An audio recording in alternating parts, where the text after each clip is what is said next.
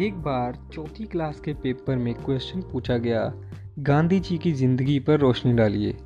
और एक नादान बच्चा जिसने गांधी जी के बारे में पढ़ा नहीं था, उसने आंसर शीट की एक तरफ़ लिखा गांधी जी की ज़िंदगी और दूसरी तरफ़ टॉर्च बनाकर उस पर रोशनी डाल दी।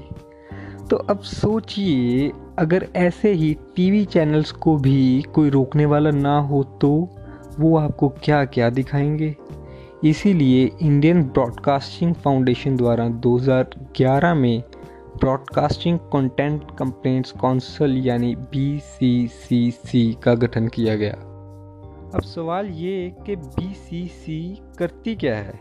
यदि आपको टीवी पर किसी भी एंटरटेनमेंट चैनल के कंटेंट से शिकायत है तो आप बीसीसीसी को कंप्लेंट कर सकते हैं।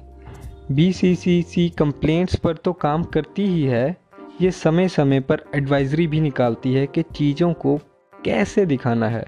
चाहे वो नेशनल फ्लैग या नेशनल एंथम दिखाना हो, या चाहे फिर टीवी पर डिसेबल इंसान को दिखाना हो, या फिर बात एसिड अटैक्स दिखाने की हो, हर चीज़ के लिए बीसीसी ने एडवाइजरी जारी की हुई है।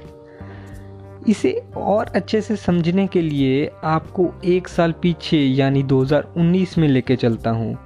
जब जी टीवी पर आने वाले एक प्रोग्राम तुझसे है राबता में, एक किरदार ने पुलिस की वर्दी पहने हुए अपनी बीवी के साथ मारपीट की तो बीसीसीसी ने इस पर जी टीवी को नोटिस जारी किया और तुझसे है राबता सीरियल के दौरान लगातार दो दिन गलत कंटेंट दिखाने के लिए, माफ़ी चलाने के लिए कहा।